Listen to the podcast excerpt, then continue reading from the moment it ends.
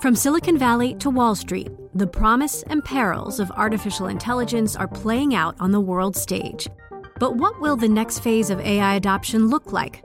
Which companies, from big tech to startups, will dominate? And where do the risks and unintended consequences lie? I'm Emily Chang. Join me at Bloomberg Tech in San Francisco, May 9th, to answer many of the industry's burning questions, alongside Snap's Evan Spiegel, Xbox President Sarah Bond, OpenAI's Brad Lightcap, top researcher Dr. Fei Fei Li of Stanford, and many more. More details and just a few tickets left at bloomberg.com slash techsf. Welcome to the Bloomberg Markets Podcast. I'm Paul Sweeney alongside my co-host, Matt Miller. Every business day, we bring you interviews from CEOs, market pros, and Bloomberg experts, along with essential market moving news. Find the Bloomberg Markets Podcast on Apple Podcasts or wherever you listen to podcasts and at Bloomberg.com slash podcast. Let's talk to John Murphy. He does this stuff for a living. He's Bloomberg Intelligence uh, analyst. He's based in London. He's trying to help poor Sam Fazeli, you know, with his research. We appreciate John joining the team a few years ago. John, talk to us about Prometheus here. What what is Merck buying for ten point eight billion dollars?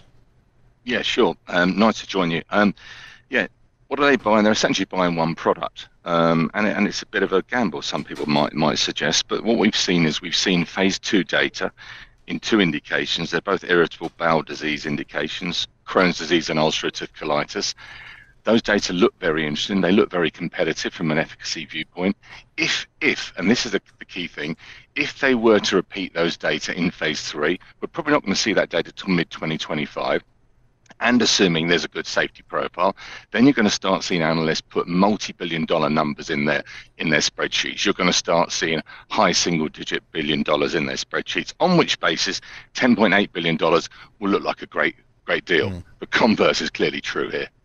Hey, John, just give me kind of the broad strokes. How does a biotech analyst value a company like Prometheus? I mean, before it, you know, like you closed Friday with an equity value of a little over $5 billion. Mm. Do you mm. guys just go out there and say, hey, I think the size of the market potentially is this, and I think this drug could get X percent of this market, and therefore I assign a multiple that way? I mean, how do you guys do that?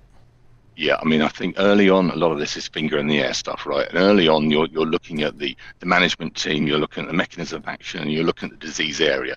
Later on, and this is where these guys are now. Later on, you're looking at the clinical data and you're comparing it with other products out there on the marketplace. So we know in IBD there's a lot of big drugs out there. Humira, right, north of $20 billion, for example. For example. So you look at the data and you compare and contrast there. And versus those products, at the moment, this looks pretty competitive. So that that's kind of where, where you are now. The next step then, of course, is is a company like Prometheus going to be able to get out, going to be able to do the phase three itself? Is it going to be able to market the drug? Now they've got a big guy on board putting their arm around them. They've got Merck on board, and so again, people are going to start allocating greater value to to the products and to the company on the back of that. Well, can we talk about the Merck side of of this deal here? Mm-hmm, because mm-hmm. we're coming off, I think, a couple months ago, Pfizer and Seagen was the big biotech deal that everyone was talking about. Right. When it comes from Merck's perspective, this is not probably going to be the last acquisition that they make. How much cash do they have on their balance sheet? How much room do they have to work with to diversify their pipeline? Right, that's, that's, that's a great question. It's absolutely spot on in, in, in terms of the commentary. I think, first, for context here, the key thing is Merck this year is going to have the world's biggest selling drug, Keytruda, a cancer drug.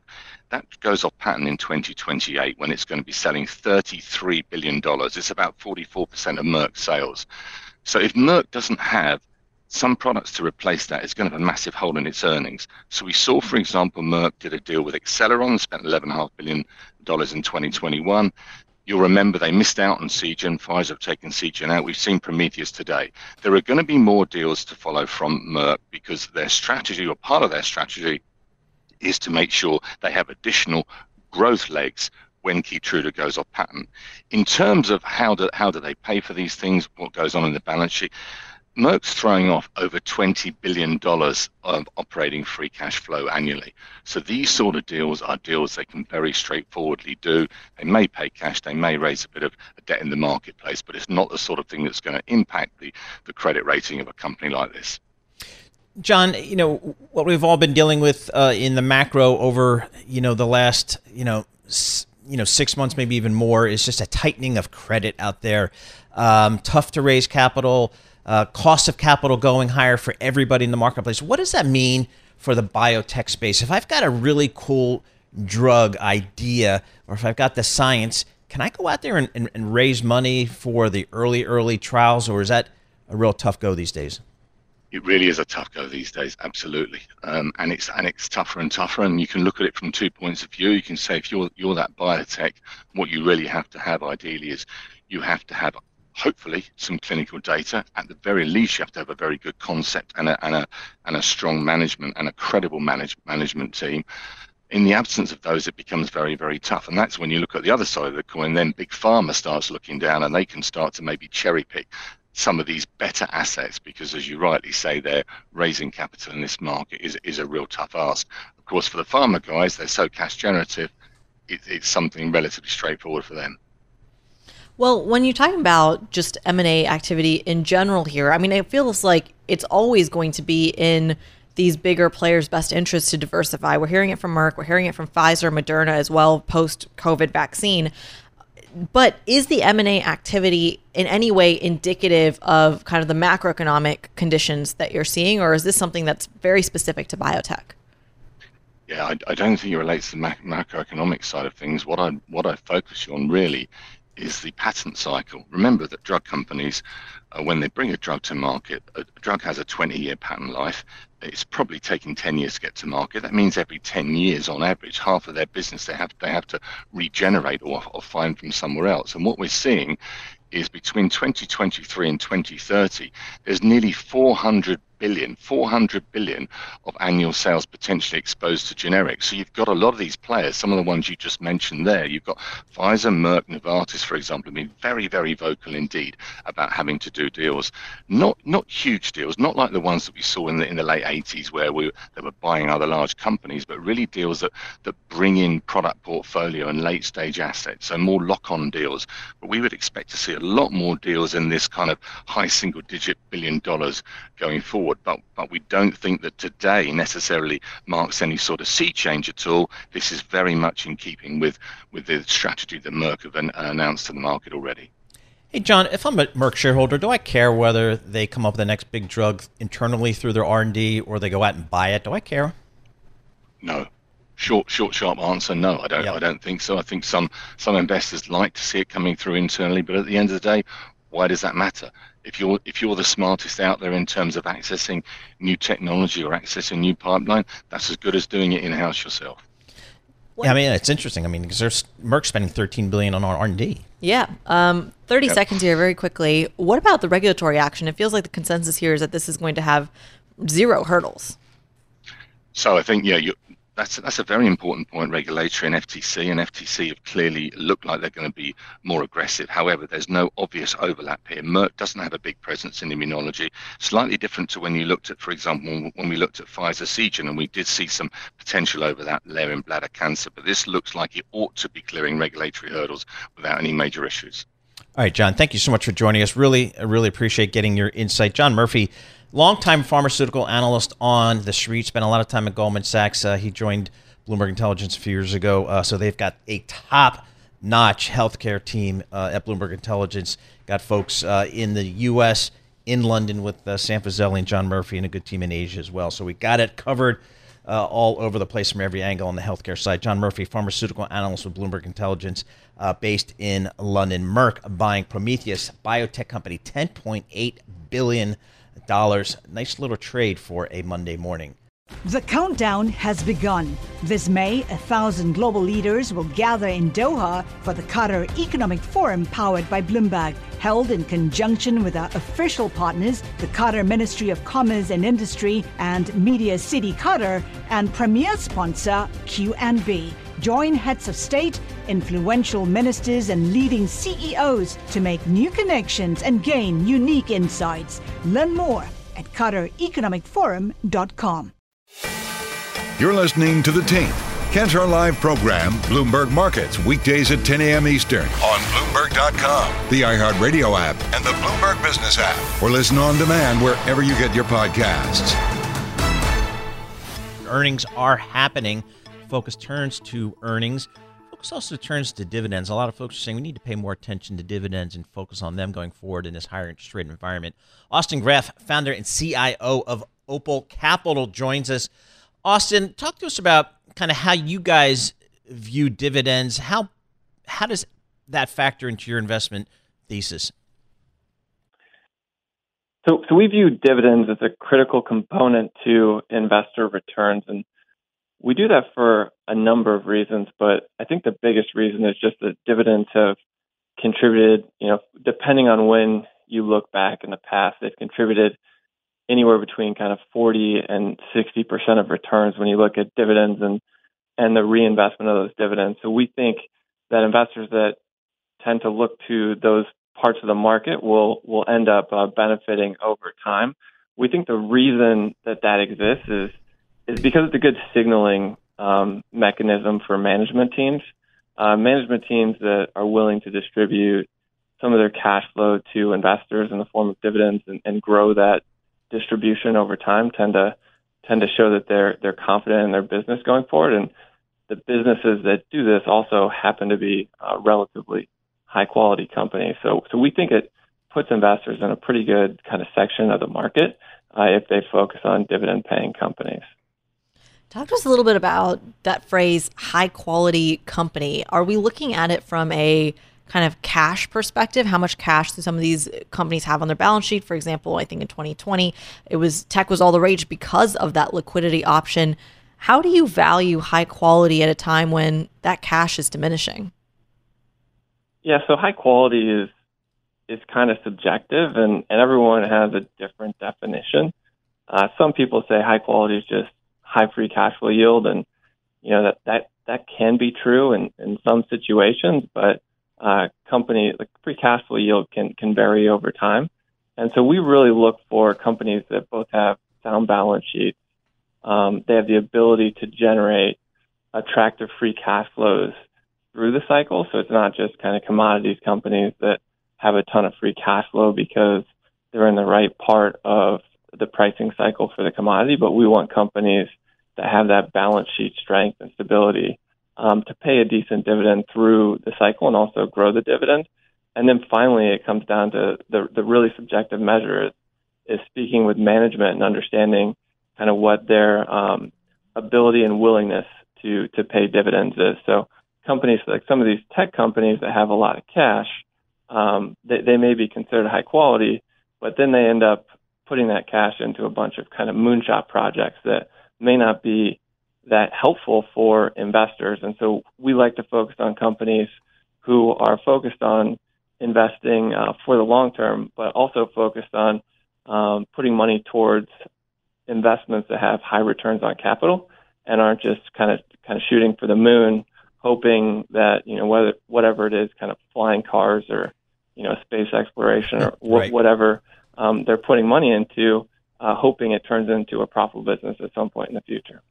Austin, speaking of dividends, uh, the banks have begun reporting earnings, and you think about some of these big banks, and they have div- dividend yields of three to four percent here. What did you see from some of the bank earnings so far, and, and have you changed your view towards the banks? Yeah, so the bank earnings is really interesting because it kind of highlights what we think is going to be a theme through the first quarter reporting cycle. Um, so a lot of banks didn't really. So the economy or the economic data was relatively positive for a little over two thirds of the quarter. And so when you look back at what banks are reporting, they're reporting on the first quarter, which was a relatively positive economic environment. We think most banks and most companies will actually turn in relatively acceptable reports in the first quarter. Uh, we think investors should really focus on what management teams are saying about um, the quarters to come as the dislocation uh, in the market seemed to have started in March, and, and we think uh, management teams will, will start preparing for that and start preparing investors for that with some of their commentary. And there will be kind of winners and losers. We saw J.P. Morgan was one of the big winners from the dislocation, um, and and some of the the smaller banks are not necessarily reporting catastrophic results, but they're alluding to less earnings power going forward, and we think that's a risk at, at current valuation levels. Can we talk a little bit about buybacks here? Because it feels like a lot of companies, again, who are still sitting on cash and issuance, et cetera, that they had from 2020 and 2021 are actually still buying back their stock despite talking about risks and layoffs and um, kind of macroeconomic gloom and doom. What happens to buybacks? It's an interesting question. Some of the biggest buybacks of shares for the large technology companies, and they tend to buy back a lot of their shares to offset uh, dilution associated with compensation for employees. Um, there's actually no. We, we, could talk about the the tax on on buybacks. There's no tax uh, associated with the return of or the buybacks for um, share or for management compensation. Um, there will be a one percent tax on buybacks that actually reduce share count. Uh, it's more of um, a discretionary payment. So we think if if the economy really does turn south, you might see those buybacks uh, slow down or even stop in many situations.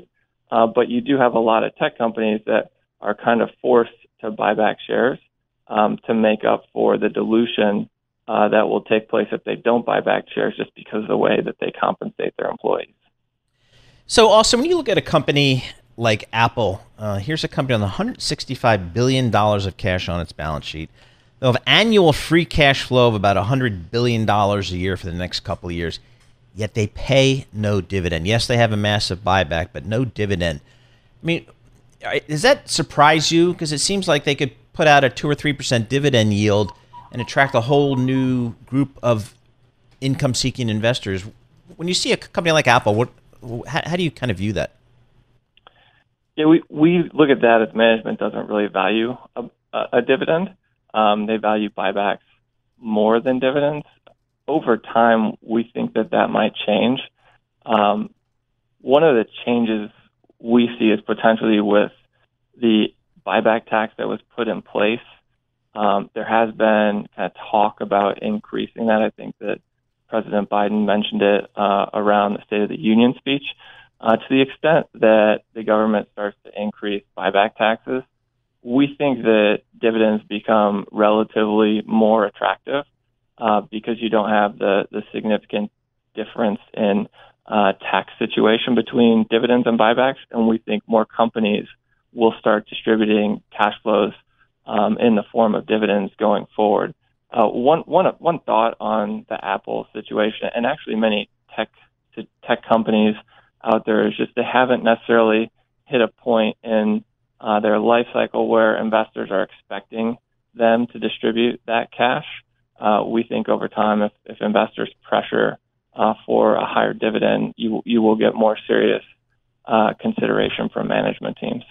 All right, Austin, thanks so much uh, for joining us. I always love talking about stocks and, and dividends and companies' dividend policies because a lot of folks are saying this next decade's the decade of the dividend. We've heard that a couple of times from a couple investors. Austin Graff, he's the founder and CIO of Opal uh, Capital. Before that, he was an equity analyst at PIMCO. You're listening to The Tape. Catch our live program, Bloomberg Markets, weekdays at 10 a.m. Eastern on Bloomberg Radio, the TuneIn app, Bloomberg.com, and the Bloomberg Business app. You can also listen live on Amazon Alexa from our flagship New York station. Just say, Alexa, play Bloomberg 1130.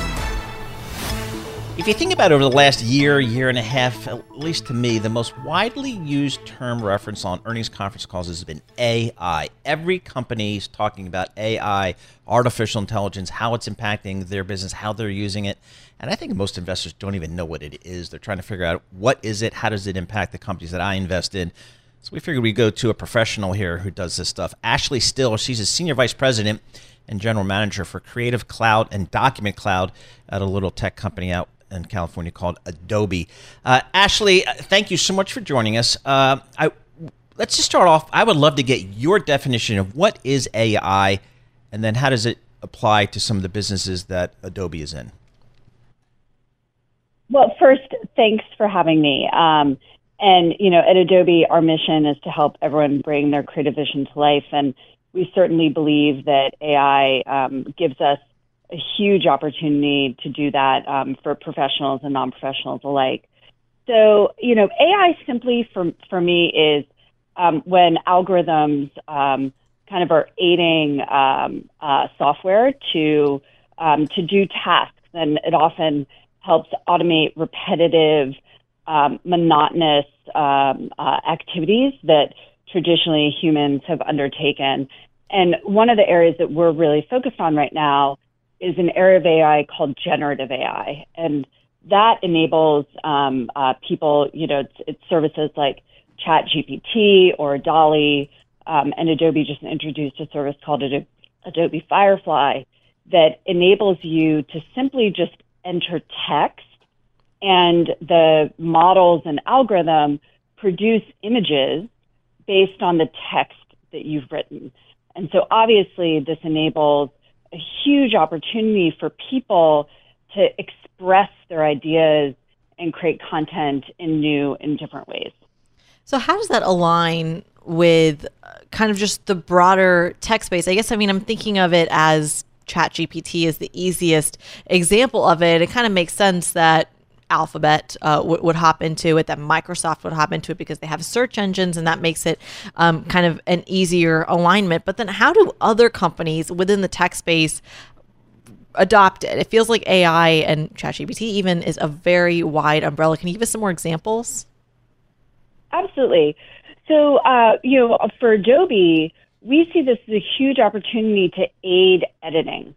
Um, if you think about what our tools do, whether it's video or imaging or photography or design, um, our tools enable creative professionals or marketers to produce content.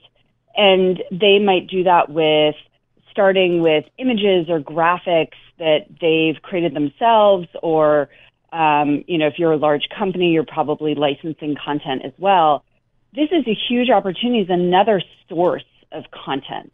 Th- think of it that way. Um, where if you're in Photoshop and you need to add an element to a design that you're working on, um, instead of going and and you know finding it in your files or from a colleague, you can literally just produce it on the fly. So it is, uh, uh, again, a powerful tool to help with editing. Um, on the marketing side, again, it enables marketers in, in more text examples to create copy. Um, and and you know one of the big trends in digital and for companies is personalization. Um, and a lot of content and experiences are being created in order for businesses to have more relevant experiences for their customers and and humans can't produce enough content to get to true one-to-one personalization and so ai is going to be a really important um, uh, again tool in the in the tool chest to achieve true personalization and and and unlock the power of digital hey ashley you know as more and more companies and individuals for that matter embrace artificial intelligence there's concerns out there uh, about control, uh, having control over AI, what it can do. How do you guys at Adobe think about that and manage that risk?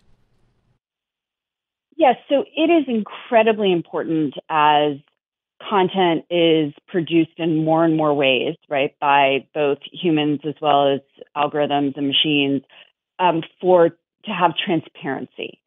And uh, and and again, I, I think there's uh, uh, whether you think of it as control or transparency, cons- ultimately consumers have to trust the content that they're seeing, whether it's from a brand in a marketing context, whether it's from news organizations. And Adobe founded, um, along with you know now 900 partners, an initiative called the Content Authenticity Initiative. And what this really focuses on is transparency for digital content. And we do that by um, adding metadata to content um, as it's being edited and produced.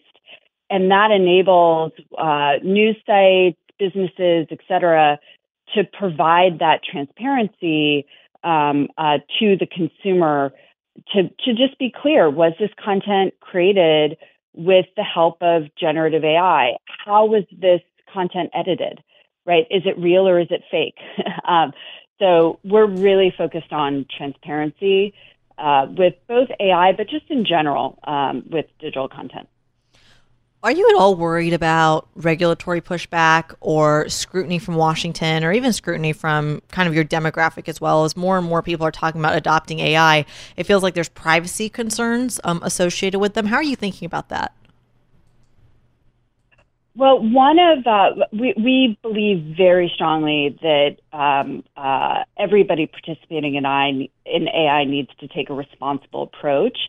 And so, for example, at Adobe, what we've done is we only train our models on content that we have a license to, right? Or content that's on the, the internet where the license has expired.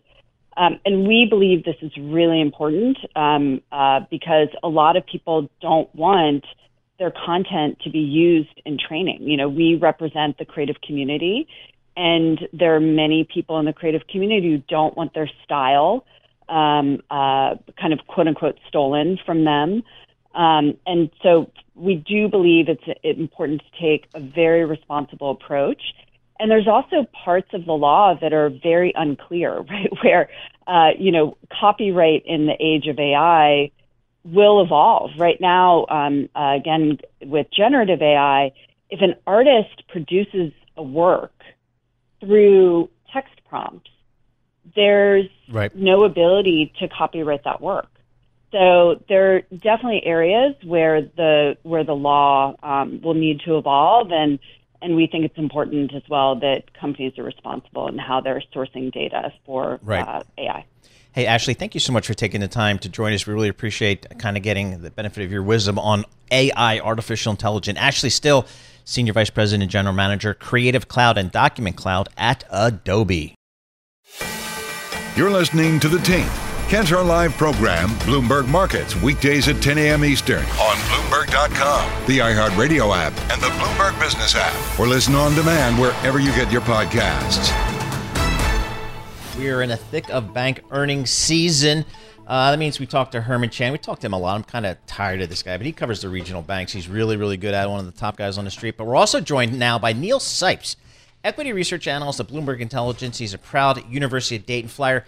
Neil, the last time I saw you, you were an associate working with Allison Williams. Now they promoted you to analyst. Yeah, that's right. How did um, that happen? Yeah, and you know, I think uh, many years of kind of getting into the details of some of those some of those bigger banks, uh, you get a lot of experience. You get a lot kind of understanding you know what all these business lines are, are driven by and ultimately how these businesses are positioned. All right so what'd you see from schwab today? And then you know i'll ask you for your thoughts later on kind of what we saw friday from some of the bigger banks. But what'd you, what'd you see from schwab today? Yeah sure. So i, I think from schwab you know from the from the start I, you see the, the strength of their business you see return on equity in excess of 20% you see pre-tax margin above 40% uh, ultimately you saw the net interest margin decline this quarter sequentially uh, and that's the biggest question for investors is what's going on with deposits. Um, ultimately, what we saw is deposits decline on the platform by about 40 billion this quarter. Um, that accelerated I mean, from that's, the. That's huge, right? Yeah, that's 40, huge. Forty percent of anything's big, but I mean, when it's money, that's really. Big. yeah, and and for Schwab specifically, I mean, that's that's sort of the proposition of how they make money is ultimately the uninvested cash in their clients' accounts uh, is what ultimately gets reinvested into securities on the balance sheet, uh, and that's really the driver of net interest margin. When those deposits leave, uh, you start having issues on on the liquidity front, um, and that's kind of the question and what the you know what the uh, CEO was trying to quell some of those concerns today with of how they're going to provide funding going forward as deposits leave.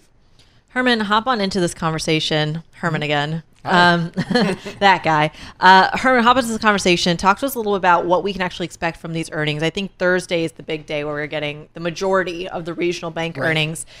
What is, or is there kind of one bank or two or three that you're really paying attention to? Last Friday, it was all about JP Morgan, mm-hmm. obviously. Mm-hmm. Um, I think tomorrow it's going to be obviously about all the big three, but on the regional basis, what's what's on your radar? Yeah, sure. So Wednesday and Thursdays are the big days for the regional bank reporting for the first quarter.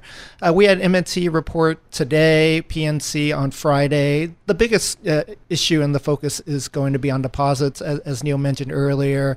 Where are we on deposits? How do they stack with the rest of the group? Um, the best so far has been uh, J.P. Morgan, uh, and then uh, M&T was actually showing steady and stable deposits, which is a great sign. Um, we're still waiting on some of the others that, that the numbers look maybe a bit poor on, which would be somebody like Western Alliance and, and banks like First Republic. But we're probably hoping to see pretty stable to, to maybe down a little bit for deposits across the group. Hey Neil, uh, on Friday, some of the big banks reported. I, I was not here. I was driving all over the central coast of California. I missed it, but it was the story there for a lot of these bigger banks. And will it continue to be this positive net interest margin story? Is that one of the key things that you're looking at? Yeah, and I, I think the question is still just surrounds deposits, and particularly when you're looking at some of the some of those larger players, the J.P. Morgans, Bank of Americas of the world um, they're the ones who are perhaps you know winning some of that share of deposits as you see things kind of reshuffle between institutions. Uh, and so ultimately the question is that and obviously as we have you know objectively higher interest rates now the question is what's going to happen with loan growth as you you know get to these elevated levels on on, on short-term interest rates.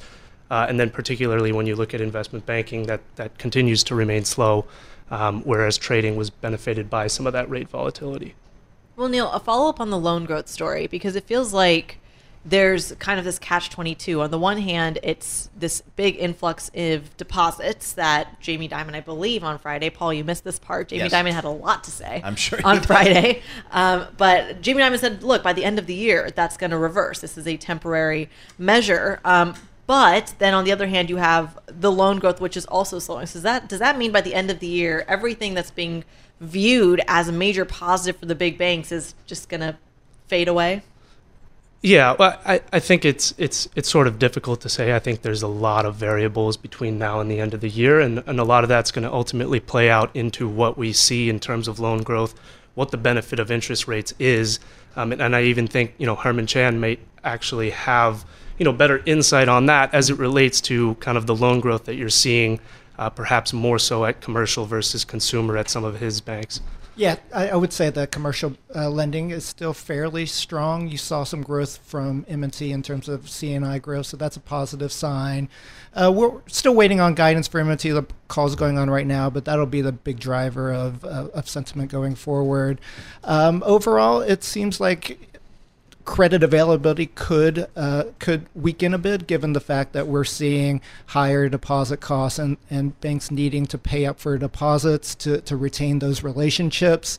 That probably could spur some weaker demand going forward, and we've seen that across uh, some some consumer lending types already with auto loans the, those rates on the auto loans are already driving something to the effect of 7%, which creates some sticker stock shock for a lot of the potential buyers of, of cars these days. So that's something that we're looking um, into going ahead for the rest of the year. Neil, what are the big banks saying about kind of the capital markets business? Are they kind of saying, you know, don't get your hopes up for 2023. We'll we'll, we'll think about 24. Yeah, I, I, think unfortunately it's sort of been a kicking the can down the road on on you know we expect it to continue to get better at some point, but when that some point is, uh, you know we're not too certain. And you just look at kind of metrics of volatility.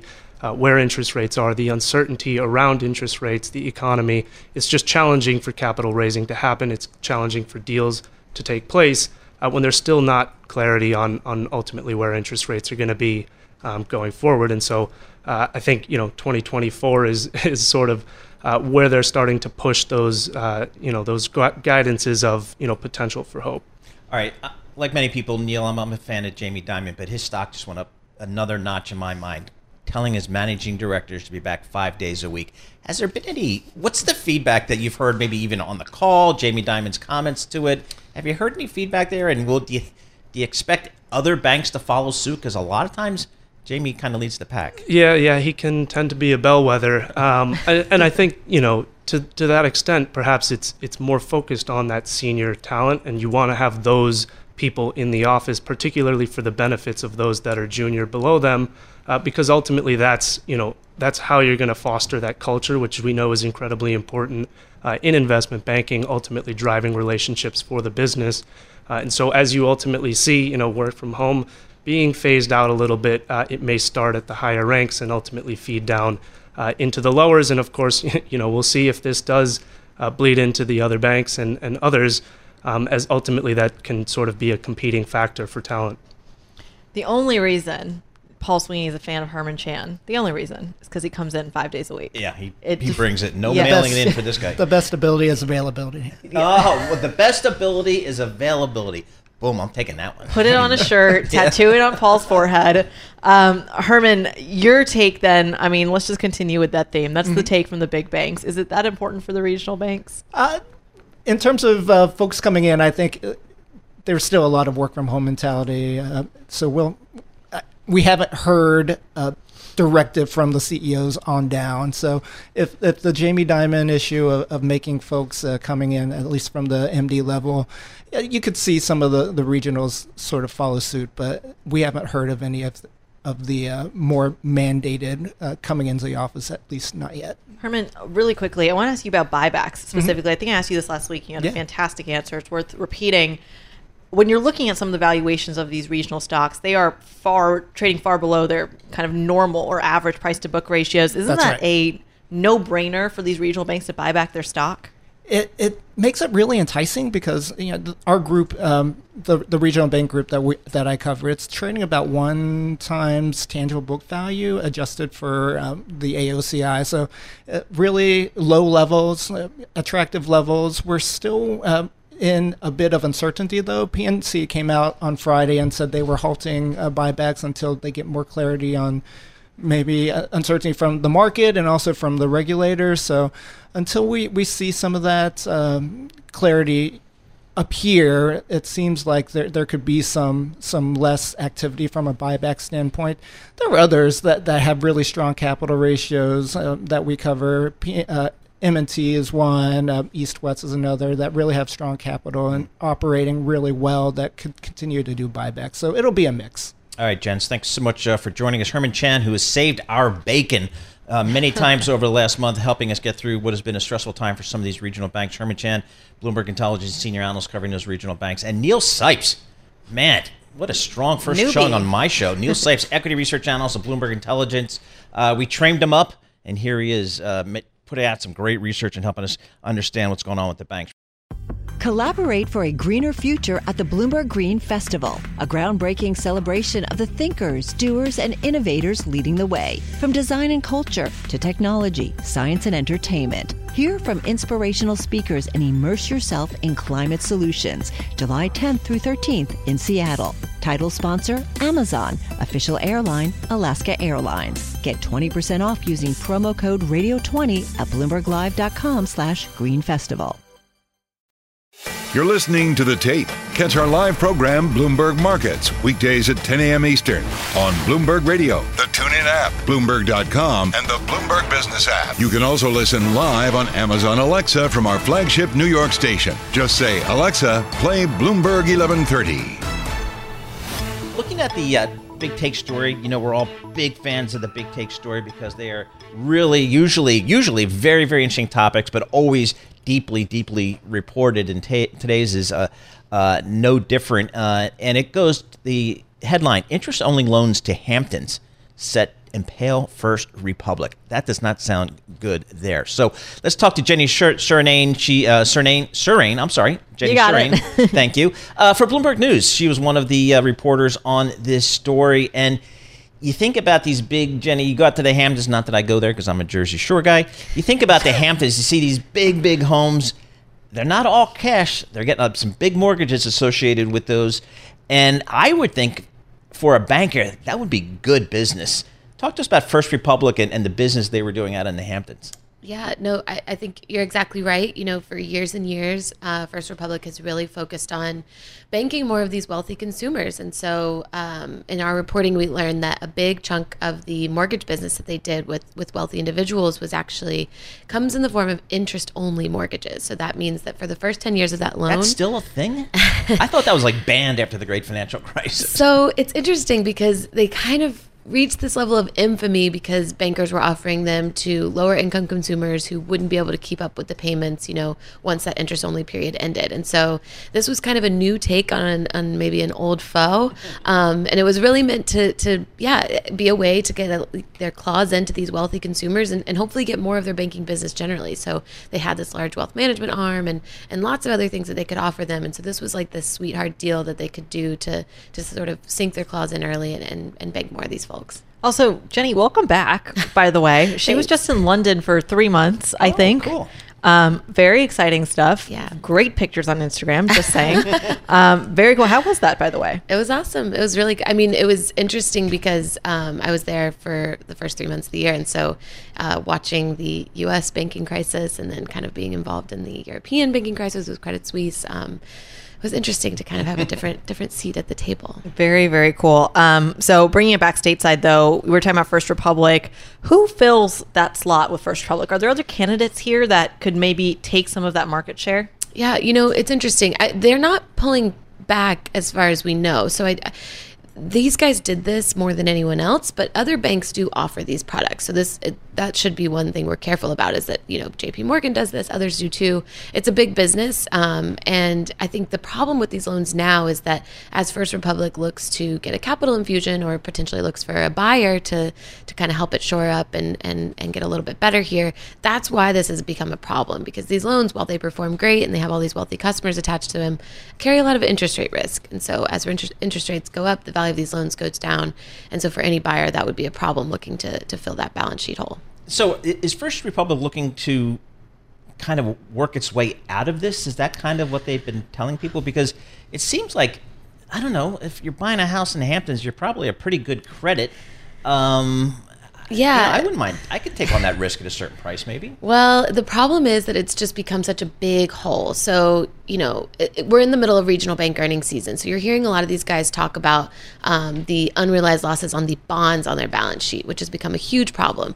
At First Republic, that's a problem too, but it's not nearly as big of a problem as, as the losses, unrealized to be sure, on these mortgages that they've made. And so as they look for a potential buyer, as they look at an M&A deal, what we've heard is that this is the thing that's causing a lot of folks to balk and say, you know, this is just too big. You know, even if they paid zero dollars a share, um, they'd still have thirteen billion dollars of a, of a hole that they would need to fill, and so it's just an untenable deal. Are there other regions that are seeing similar things? I mean, we associate as New Yorkers, we associate the Ham and New Jerseyers Yes. Go on. associate the Hamptons uh, with that kind of obviously very very wealthy share. But are we seeing similar stories coming out of I don't know Miami, uh, San Francisco, other um, wealthier parts of the country? Yeah, no, we when we looked at the data underlying these mortgages, we we figured out that they actually they had a really big presence in in the Hamptons in certain wealthy neighborhoods in New York. You know, the Upper West Side was a, a popular destination, Tribeca, another one.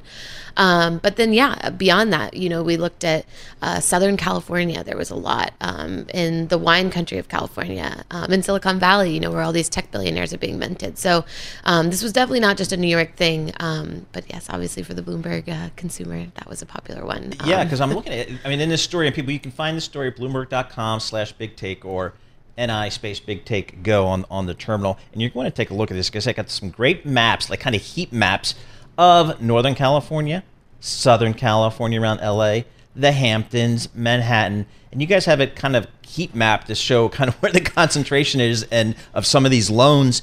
And boy, you look at the Southern California, and the one that shows up the brightest on the heat map is Beverly Hills. Mm-hmm. so, I wonder who lives there.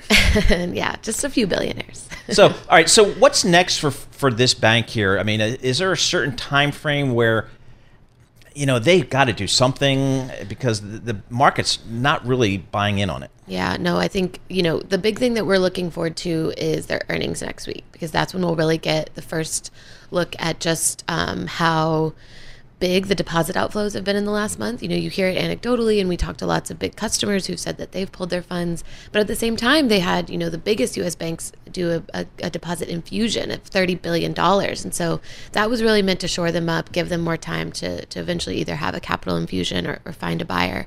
Um, so yeah, next Monday I think is uh, is That's uh, when they. Re- is that's when First Republic the big dance exactly. Yeah, so that's our first. That's our next real look at, at, at under the hood and kind of what's going on with these guys because uh, we really haven't gotten that many on the record updates from them um, in the last month or so that, that this has been a crisis.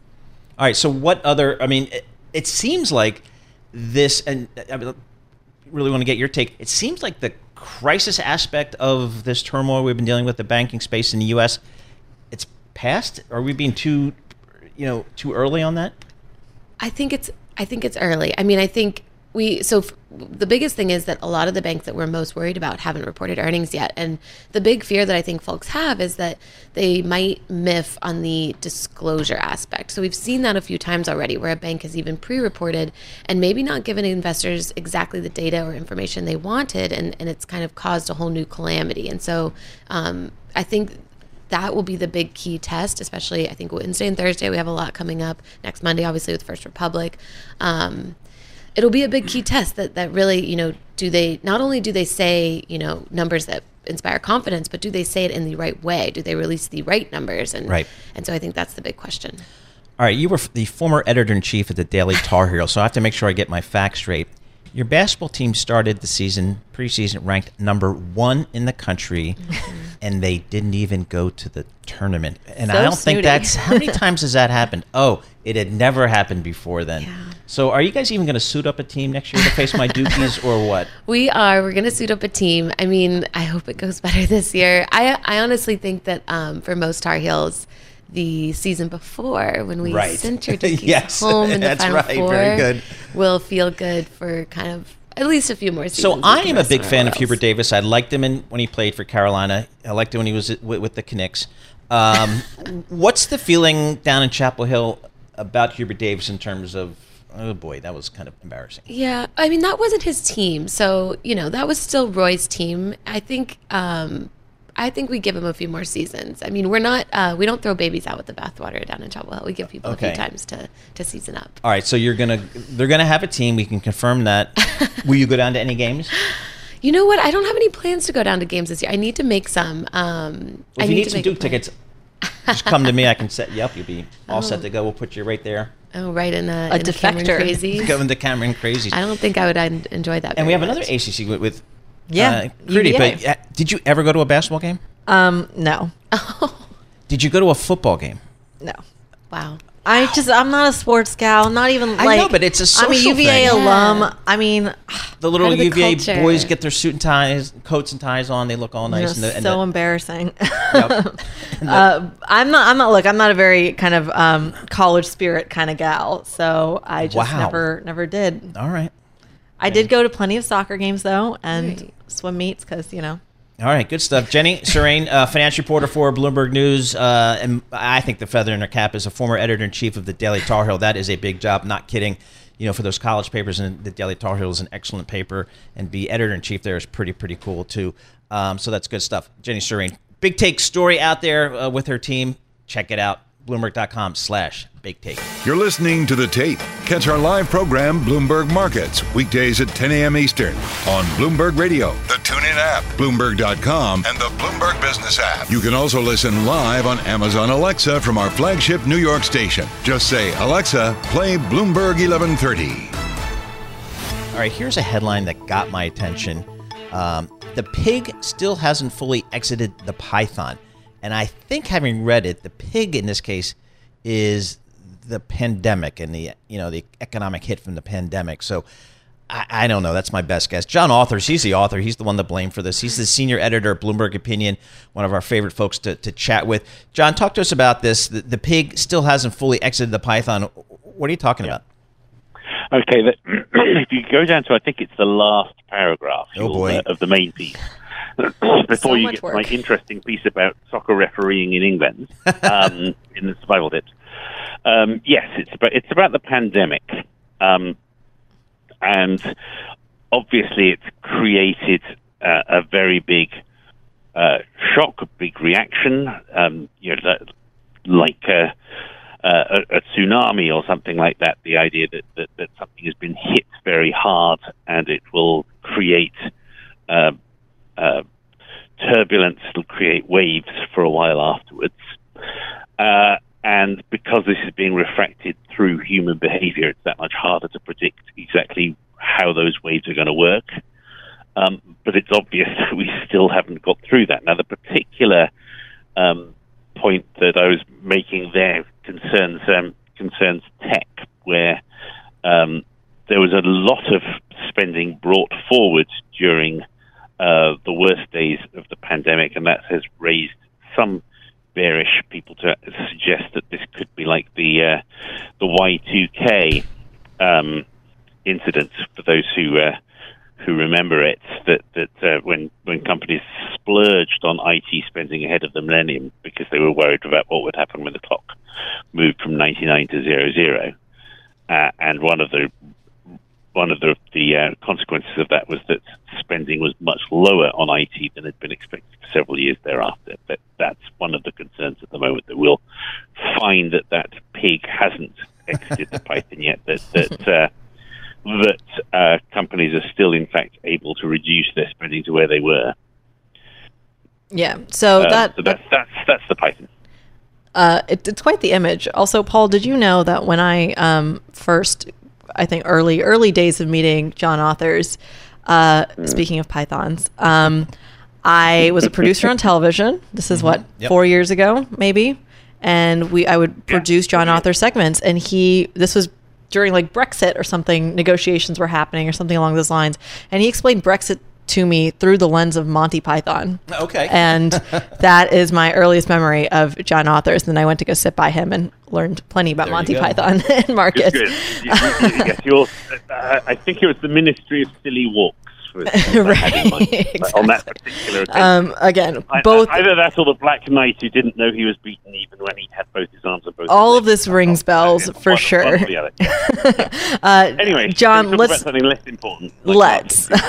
Yeah, yeah. let's talk about uh, what's going on in France right now. Look, um, you, I think one of the best parts about your column is you kind of have a take on everything. Um, and I want to get your take on, on France in particular because as I am getting more educated on the matter of kind of pension reform and, and the labor strikes that I've been told happen every year um, in, in, in France and um, around around the country. Talk to us a little bit about why this time the pension reform is such a big deal. Okay, the pension reform is such a big deal because, uh, well, there are a number of different layers to this. Obviously, it's a very important test of um, Emmanuel Macron, who has really been the only uh, modern style technocrat um, who tries to eschew ideology and certainly tries to eschew um, populism, who, who has managed to stay successful within Europe, who got himself elected a second time. And he has now staked an immense amount on this, and it's a country where um, the far right, the, the Front National, is very strong. So that, that's uh, one leg of this is the, is the political. Um, there's also the fact that France has always been, I could almost illustrate this with you from, from uh, Monty Python thinking about this, that, that, that uh, France has always been very much more prepared to take to the streets than other Western European nations. That, that it's uh, it's it's it's part of the culture, as you were saying, that that that, that you might get labour unrest, but they're also that much more prepared to uh, to uh, demonstrate and to fight, and uh, a little bit like John Cleese playing an extremely rude Frenchman addressing the knights in Monty Python and the Holy Grail, which you can look up later. um, and then, but I think the most important point is France has a very generous national pension scheme. The, the French are much less bothered about a nanny state, about a strong state than you know most other of the big Western capitalist nations, and uh, raising the retirement age by two years is, has really got them. And this is something that is likely to be necessary across the world um, because we're all subject to the same demographics. And this is a an interesting case study in what happens when you really try to bite the nettle and reduce retirement ben, uh, benefits, retirement costs in a big developed economy. Yeah. Uh, that that is the, the key worrying point to this. That that's what uh, is what it could portend for the the rest that, that Macron has uh, had. I guess you have to say it's the courage to do what any good technocrat would say you need to do and try to grasp the issue of reducing pension right. costs. But let's see if he can do it. So, so the retirement age now from 62 to 64, and and initially yeah. when this was uh, brought to attention, uh, Emmanuel Macron was going to do this unilaterally. This wasn't going to be put uh, to a vote exactly. until, of course, the protest for, first came on. Uh, John, talk to us a little bit about any sort of market fallout here, because inevitably, if you change the pension reform, that has a very real impact on the French national budget. Uh, and therefore, yeah. you would think um, on the sovereign debt as well. Are we seeing any kind of market reaction? What not, what is the trade here? Not not significantly. I, I think. Um, I mean, what is interesting is that French bond spreads, uh, spreads compared to bonds of, uh, of uh, French bonds, have increased a little. But we're talking about com- compared to um, the kind of spreads we've seen it, uh, on Italian or Spanish debt at different times. You know, countries that really did look as though they could conceivably leave the, uh, yeah. the eurozone. It's still nothing much to uh, much to consider. You c- you can see that it's uh, a problem, but uh, that that markets are taking notice of. But I would say that, that, that the markets are not at this point a critical player in the French drama in the way that they have been, uh, say most most noticeably in Italy. If you have um, if you have a clear cut political defeat, which I'm not predicting, but if you did, if you had, uh, uh, if if the pension uh, pension retirement age stays exactly where it is, right. and Macron just admits he's beaten, both on the political and on the economic reason, that's going to be pretty seriously bad for for French debts. Yes, de- definitely, but we haven't got there yet. Yep. Hey, John, just we got about a, a minute left. I, I, know you're on hmm. holiday last week from reading your columns, and I believe you're in England. Yes. Um, yes talk to us. What's your takeaway from talking to families and friends and hanging out at the pubs? How's the average Englishman feeling or Englishwoman feeling these days? You know, post Brexit, post COVID, post all that stuff. Um, I, I, mean, I've I've actually had sort of lots of um, uh, cheerful conversations with people in the last week, which is nice to know. I I, I think that Brexit as a whole I, I, it's very difficult because obviously I was uh, always against it. I think the country is very slowly, but clearly coming around to the view that it was a mistake. Um, and we'll see how long that will happen. I think you're still talking about decades before uh, there could be any attempt to rejoin. But there is a things have not improved. In fact, they've got worse since um, since Brexit, and that's becoming more apparent. All right. Good stuff, John. Thanks so much uh, for joining us. Always appreciate getting your perspective.